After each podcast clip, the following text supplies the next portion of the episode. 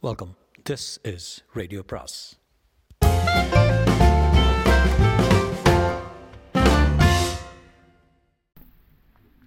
அனைவருக்கும் அன்பு வணக்கம். சாண்டிலியனின் கடல் புறா அத்தியாயம் முப்பத்தி ஐந்து சோதனை.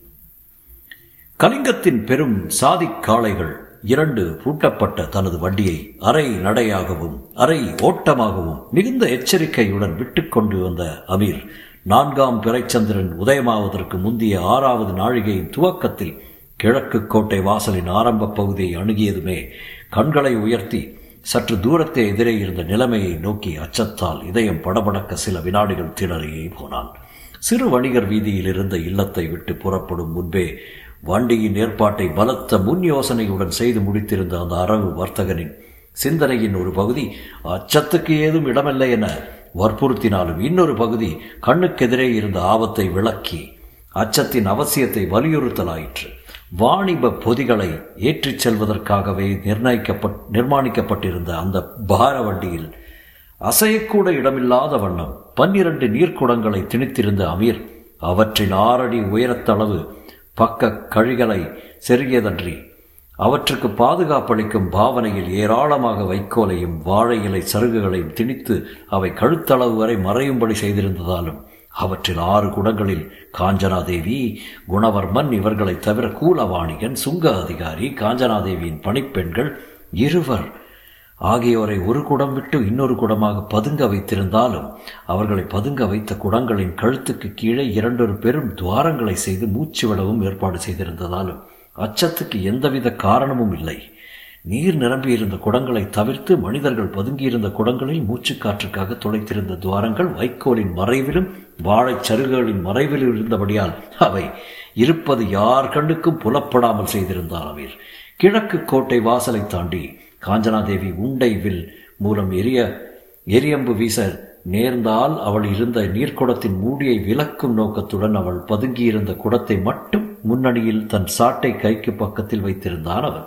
இரவில் செல்லும் இத்தகைய வண்டிகளில் வெளிச்சத்துக்கு இருபுறமும் பந்தங்கள் செருகுவது வழக்கமானாலும் வண்டியில் அதிக வெளிச்சம் இருக்கக்கூடாது என்ற எண்ணத்தால் ஒரே ஒரு பந்தத்தை மட்டும் சாட்டை பிடித்திருந்த தனது வலது கைக்கு அருகே இருந்த பெரும் கழியில் கட்டியிருந்தான். அப்படி பிணைத்திருந்த அந்த பந்தத்தில் துணியும் அவன் அதிகம் சுற்றாமல் மெல்லிய பந்தமாகவே அதை எரியப்பட்டிருந்ததால் அது மிக குறைவாக குறைவான ஒளியையே வண்டியில் வீசியிருந்ததன் விளைவாக ஒரு குடத்துக்கும் இன்னொரு குடத்துக்கும் எந்தவித வித்தியாசமும் இல்லாதிருந்ததோடு அந்த பந்தம் வண்டியின் முகப்பில் அமீரின் சாட்டை கரத்துக்கு பக்கத்தில் இருந்த காரணத்தால் காஞ்சனாதேவி சரையலனை எரியம்பை கொளுத்தும் வண்ணம் அவள் இருந்த குடத்துக்கு வெகு அருகாமையிலும் அமைந்து கிடந்தது. இது தவிர குடங்களை கழுத்து வரையில் மறைந்து மறைத்த பெரும் வாழைச் சருகுகளை சின்னஞ்சிறு விசிறிகள் போல பிரித்து ஆங்காங்கு வைத்திருந்ததால் அவை அந்தந்த இடங்களில் பந்தத்தின் வெளிச்சத்தை தடை செய்து குடங்களின் மீது பட்டை பட்டையாக இருட்டை பாய்ச்சியிருந்தது. இப்படி பல வழியிலும் மறைக்கப்பட்ட குடங்களின் மூடப்பட்ட வாய்கள் கூட சட்டென்று பார்வைக்கு புலனாகாமலே இருந்தன. இத்தனை முன்னேற்பாடுகளை செய்த அமீர் இவற்றையும் மீறி சோதனை நடந்தால் தான் நடத்த வேண்டிய வேலையை எண்ணி தன் வயிற்று பகுதியில் இருந்த கச்சையில் வரிசையாக பல குருவாள்களையும் செருகிக் கொண்டிருந்தான். இந்த ஏற்பாடுகளை செய்து முடிக்கும் முன்பாகவே அனபாயனுக்கும் இளையவல்லவனுக்கும் தனது அடிமைகளின் வேடங்களை அணிவித்த அமீர் அவர்கள் இருவரையும் முக்காடுகளை நன்றாக இழுத்து முகங்களை மறைத்துக் கொள்ளுமாறு வாள்கள் வெளியில் தெரியாத வண்ணம் அரபு நாட்டு பெரு அங்கிகளின் மடிப்புகளில் பதுக்கி பிடித்துக் கொள்ளுமாறு எச்சரிக்கை செய்துவிட்டு அவர்கள் இருவரையும் வண்டியின் பின்புறத்தில் உட்கார வைத்த பின்பே வண்டியை ஓட்ட முற்பட்டான். இந்த ஏற்பாடுகள் பரிபூர்ண திருப்தியையே ஆரம்பத்தில் அளித்திருந்தன அமீருக்கு. தன் வாணிபத்தை முதல் நாளே மற்றொரு வாணிகனுக்கு விற்று அவனிடமிருந்து விலைப்பொருளை பொற்காசுகளாக பெற்றுக்கொண்ட அமீர் அந்த பொற்காசுகளை தான் வழக்கமாக வைக்கும் பெட்டியில் வைத்து கூட கொண்டு வரவில்லை. நீர்க்குடங்களின் வண்டியில் பணப்பெட்டி தென்பட்டால் கேள்விக்கு இடம் ஆகும் என்று கருதிய அமீர் பொற்காசுகளை ஐந்தாறு துணிப்பைகளில் கட்டி நீர்க்குடங்களுக்கு இடையிடையே இருந்த இடங்களில் வைத்து மேலே வைக்கோலை தூவி மறைத்திருந்தான். இப்படி ஒவ்வொரு காரியத்தையும் அணு அணுவாக கவனித்து ஆபத்தை எத்தனை தூரம் தவிர்க்க முடியுமோ அத்தனை தூரம் தவிர்த்து சந்தேகத்தை எவ்வளவு தூரம் விளக்க முடியுமோ அவ்வளவு தூரம் விளக்கியிருந்தான் அந்த அரபு நாட்டு சிறுவாணிகள்.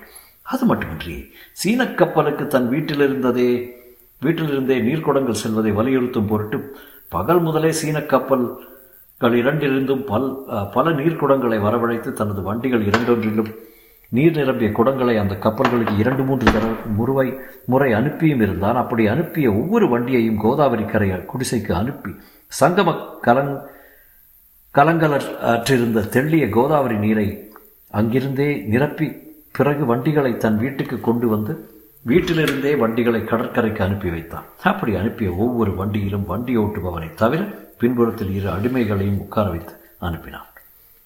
கடைசியாக வரும் தனது வண்டியை யாரும் சந்தேகிக்க கூடாது என்பதற்காக முன்கூட்டியே இத்தகைய எச்சரிக்கையுடன் ஏற்பாடுகளை செய்த அமீர் தனது வண்டிகள் பலவற்றின் சோதனை ஏற்கனவே நடந்துவிட்டதையும் உணர்ந்திருந்தானாகையால் எப்படியும் இந்த வண்டிக்கு அதிக சோதனை இருக்காது என்ற துணிவுடனேயே வீட்டை விட்டு கிளப்பினான் அப்படி துணிவை துணை கொண்டு கிழக்கு கோட்டை வாசலை தூரத்திலிருந்து பார்த்த அமீரின் துணிவை பயம் எனும் அம்பு திடீரென துடைத்தது.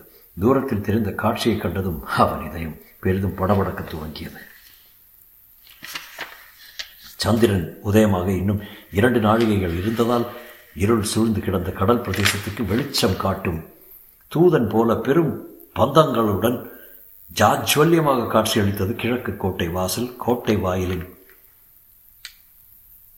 பக்கச்சுவர்களில் பொருத்தப்பட்டிருந்த பெரும் பந்தங்கள் மட்டுமின்றி யவன நாட்டு வெண்கல பெருவிளக்குகளும் தங்கள் தீ நாக்குகளை பெரிதாக நீட்டி ரத்த வெறி பிடித்த ராட்சசர்களைப் போல காட்சியளித்தனர் சாதாரணமாக பத்து பன்னிரண்டு வீரர்களுக்கு மேல் காவல் இருக்காத அந்த கோட்டை வாசலில் காவல் நான்கு பங்கு அதிகமாக இருந்ததால் காவல் வீரர்களின் குறவிகள் அணிவகுப்பப்பட்டு ஒன்றை ஒன்று பயங்கரமாக உராய்ந்து கொண்டு நின்றன. வெறும் வெறும் வாள்களையே எதிரிருக்கும் காவல் வீரர்கள் மட்டுமின்றி பெரிய ஈட்டிகளை தாக்கி தாங்கிக் கொண்டு இருபது குதிரை வீரர்கள் கிழக்கு கோட்டை வாசலின் கடலின் வழியை மறித்து நின்று கொண்டிருந்தனர். சுமார் நாற்பது அடி அகலம் இருந்த அந்த கிழக்கு கோட்டை வாசலின் இருபுறங்களிலும் புறவி வீரர்கள் இரட்டை வரிசையாக நிற்க வைக்கப்பட்டிருந்ததால் இடையே ஒரு சமயத்தில் ஒரு வண்டி மட்டுமே செல்ல மார்க்கம் இருந்தது.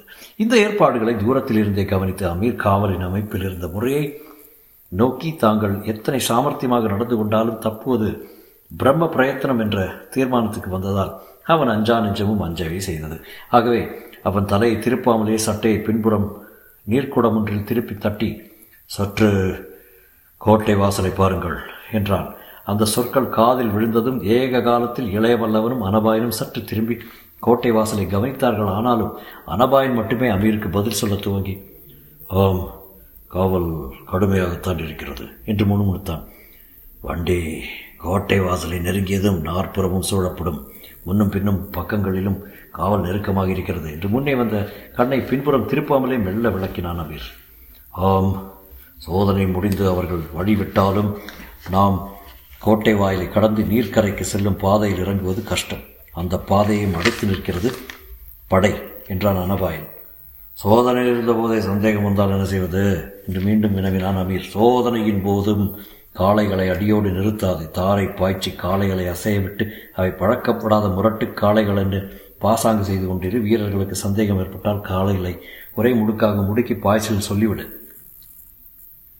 என்றான் அனபாய் எதிரே சுவர் போல மறைந்திருக்கும் குதிரை வீரர் வரிசையை நான் என்ன செய்வது? என்றான் அமீர் அச்சத்துடன். வண்டியின் வேகம் வரிசை பிளந்துவிடும் பிளவு கூடுவதற்குள் வண்டி பாதையில் இறங்கிவிடும். அடுத்த பொறுப்பு படைத்தலைவருடையது. என்று திட்டமாக அறிவித்தான் அனபாயன் மேற்கொண்டு எதுவும் பேச முடியாமல் பேசாமல் காலையை முடுக்கிய அமீர் உள்ளே அச்சம் இருந்தாலும் வெளியே மிகுந்த அலட்சியத்துடன் வண்டியின் முகப்பில் சாட்டையும் கையுமாக அமர்ந்திருந்தான். ஜல் ஜல் என்று கழுத்து சலங்கைகள் சந்திக்க கிழக்கு கோட்டை வாசலின் சோதனை தலையை அடைத்துவிட்ட அடைந்துவிட்ட அமீரின் வண்டிக்கு முன்பாக சுமார் பத்து வண்டிகள் நின்றிருந்த வகையால் அமீரின் வண்டி முன்பிருந்த வண்டிகள் நகர நகர மெதுவாகவே நகர வேண்டியதாயிற்று. கோட்டை வாசலில் அன்று காவல் மட்டும் பலமல்ல காவல் முறையிலும் புதுமை இருந்ததை கவனித்த அமீரின் சஞ்சலம் பன்மடங்கு அதிகமாயிருந்தது. சாதாரணமாக வரும் வண்டிகளை நான்கு வீரர்கள் மடக்குவார்கள் சுற்றி வந்து சோதனை செய்வார்கள் பிறகு போகலாம் என்று அனுமதிப்பார்கள். அந்த அனுமதி கிடைத்ததும் கடல் நீர்க்கரைக்கு செல்லும் பாதையில் வண்டிகள் உருண்டோடும். இன்று அந்த முறை கையாள கையாளப்படவில்லை. வாயிலுக்கு குறுக்கே பெரும் கயிறுகளை கொண்டு கொண்ட தலை இருந்தது. அந்த தலை நீக்கப்பட்டு ஒவ்வொரு வண்டியாக கோட்டை வாசலுக்குள் அனுமதிக்கப்பட்டது. பிறகு தலை போடப்பட்டு தலைக்கும் நீர்ப்பாதைக்கும் இடையே இருந்த உட்புறத்தில் சோதனை நடந்தது. அதன் பிறகு வழிவிடு என்று ஒரு வீரன் கூவியதும் நீர்க்கரை பாதையை அடைத்து நின்ற குதிரைப்படை வழிவிட்டது பிறகு வண்டி பாதையில் சென்றது. இப்படி வண்டிகள் சென்று கொண்டிருந்ததை முறையை கண்ட அமீர் இனி அஞ்சு பயனில்லை. தலைக்கு மேலோடிய வள்ளம் சாண் ஓடினால் என்ன முழம் ஓடினால் என்ன என்று முடிவுக்கு வந்தான் முன் வண்டிகள் மெல்ல மெல்ல நகர்ந்தன. தலைக்கயிறுகள் நீக்கப்பட்டு நீக்கப்பட்டு மீண்டும் கட்டப்பட்டன. வழிவிட வீரர்கள் போட்ட கூச்சல் மீண்டும் மீண்டும் கேட்டது. முன்னிருந்த ஒவ்வொரு வண்டியையும் வண்டியும் செல்ல செல்ல அமீர் வண்டி சக்கரங்கள் மெல்ல உருண்டனவே தவிர அவன் இதயம் மட்டும் வேகத்தை குறைக்காமல் அதிகமாக ஓடத் துவங்கியது. முன் வண்டி சட்டென்று நின்ற சமயத்தில் மட்டும் இதயம் ஒரு வினாடி நின்றுவிட்டது போன்ற பிரமையும் அமீருக்கு அவ்வப்போது ஏற்பட்டது.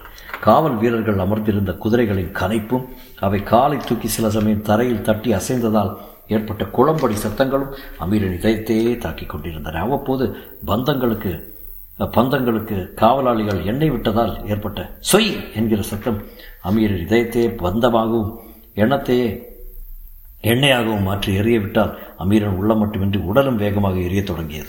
முன் வண்டிகள் மீண்டும் மீண்டும் நகர்ந்தன. அமீரின் வண்டி சக்கரங்கள் உருண்டு உருண்டு நின்றன. பின்னாலும் வண்டிகள் வந்து கொண்டிருந்தன. சில சமயங்களில் வெகு அருகில் வந்துவிட்ட பின் வண்டி மாடுகள் அமீர் வண்டியின் பின்புறத்தில் நீண்டு கிடந்த வைக்கோலை இழுத்து தின்னவும் தொடங்கிய. தொடங்கின. அப்படி வைக்கோல் இழுக்கப்பட்ட சத்தம் கூட பயங்கரமாக தெரிந்தது. அந்த சூழ்நிலையில் அமீருக்கு கடைசியாக எழுந்தது வீரர்களின் எச்சரிக்கையோடு ம் உள்ளே வா என்றான். புறவியில் அமர்ந்திருந்த காவல் வீரர் ஒருவர். அந்த ஆணையை தொடர்ந்து கயிறு கயிறு தலை அவிழ்க்கப்பட்டதும் உள்ளே வண்டியை ஓட்டினான் அமீர். பின்னால் மட்டும் மீண்டும் தலை பூட்டப்பட்டதை கவனித்தான். முன்னால் கடலுக்கு செல்லும் பாதையை சுவர் போல மறித்து நின்ற பு புறவி காவற்படையும் பார்த்தான். தனக்கு வெகு தூரத்தில் வெகு அருகில் பக்கவாட்டில் வாளை உருவி பிடித்த வண்ணம் இரு புறவி காவலர். எந்த வினாடியிலும் தன் இதயத்தில் வாளை பாய்ச்சிவிடக்கூடிய வகையில் நின்றுவிட்டதையும் கவனித்தான் உள்ள நிலையை ஒரு வினாடியில் எடை போட்ட அமீர் சாட்டையால் கையை நெற்றிக்காக இருமுறை உயர்த்தி எதிரே இருந்த வீரர் தலைவனை இருமுறை வணங்கினான் அவனிடம் தனக்குள்ள பரிச்சயத்தை காட்ட புன்முறுவல் ஒன்றையும் முகத்தில் படர் விட்டுக் கொண்டான். அவன் புன்முறுவலை எதிரே இருந்த காவலர் தலைவனும் கவனித்தானானாலும் அவன் இதழ்களில் பதிலுக்கு புன்முறுவல் ஏதும் விளையவில்லை. முக்கால் முகத்தை கவசத்தால் மூடியிருந்த அந்த வீரன் அமீரை கூர்ந்து ஒரு முறை நோக்கிய பின்பு தன் புறவியை நடத்தி கொண்டு இருமுறை வண்டியை வலம் வந்தான். தன் வாளின் நுனியால் இரண்டு குடங்களை தட்டவும் செய்தான். குடங்கள் இரண்டும் நீர் நிரம்பியிருந்ததால் தட் தட் என்று ஏற்பட்ட சத்தம் பெரும் அமுதமாக அமீரின் இதயத்தில் பாய்ந்தது. அதற்கு மேல் அபாயம் நீங்கிவிட்டதாக நினைத்த அமீர் சற்று தைரியத்துடன் பெருமூச்சும் விட்டான். ஆனால் நீர்க்குடங்களின் சப்தங்களை கேட்ட காவலர் தலைவர் திருப்தி அடைந்ததாக தெரியவில்லை. மீண்டும் ஒரு முறை வண்டியை சுற்றி வந்தான்.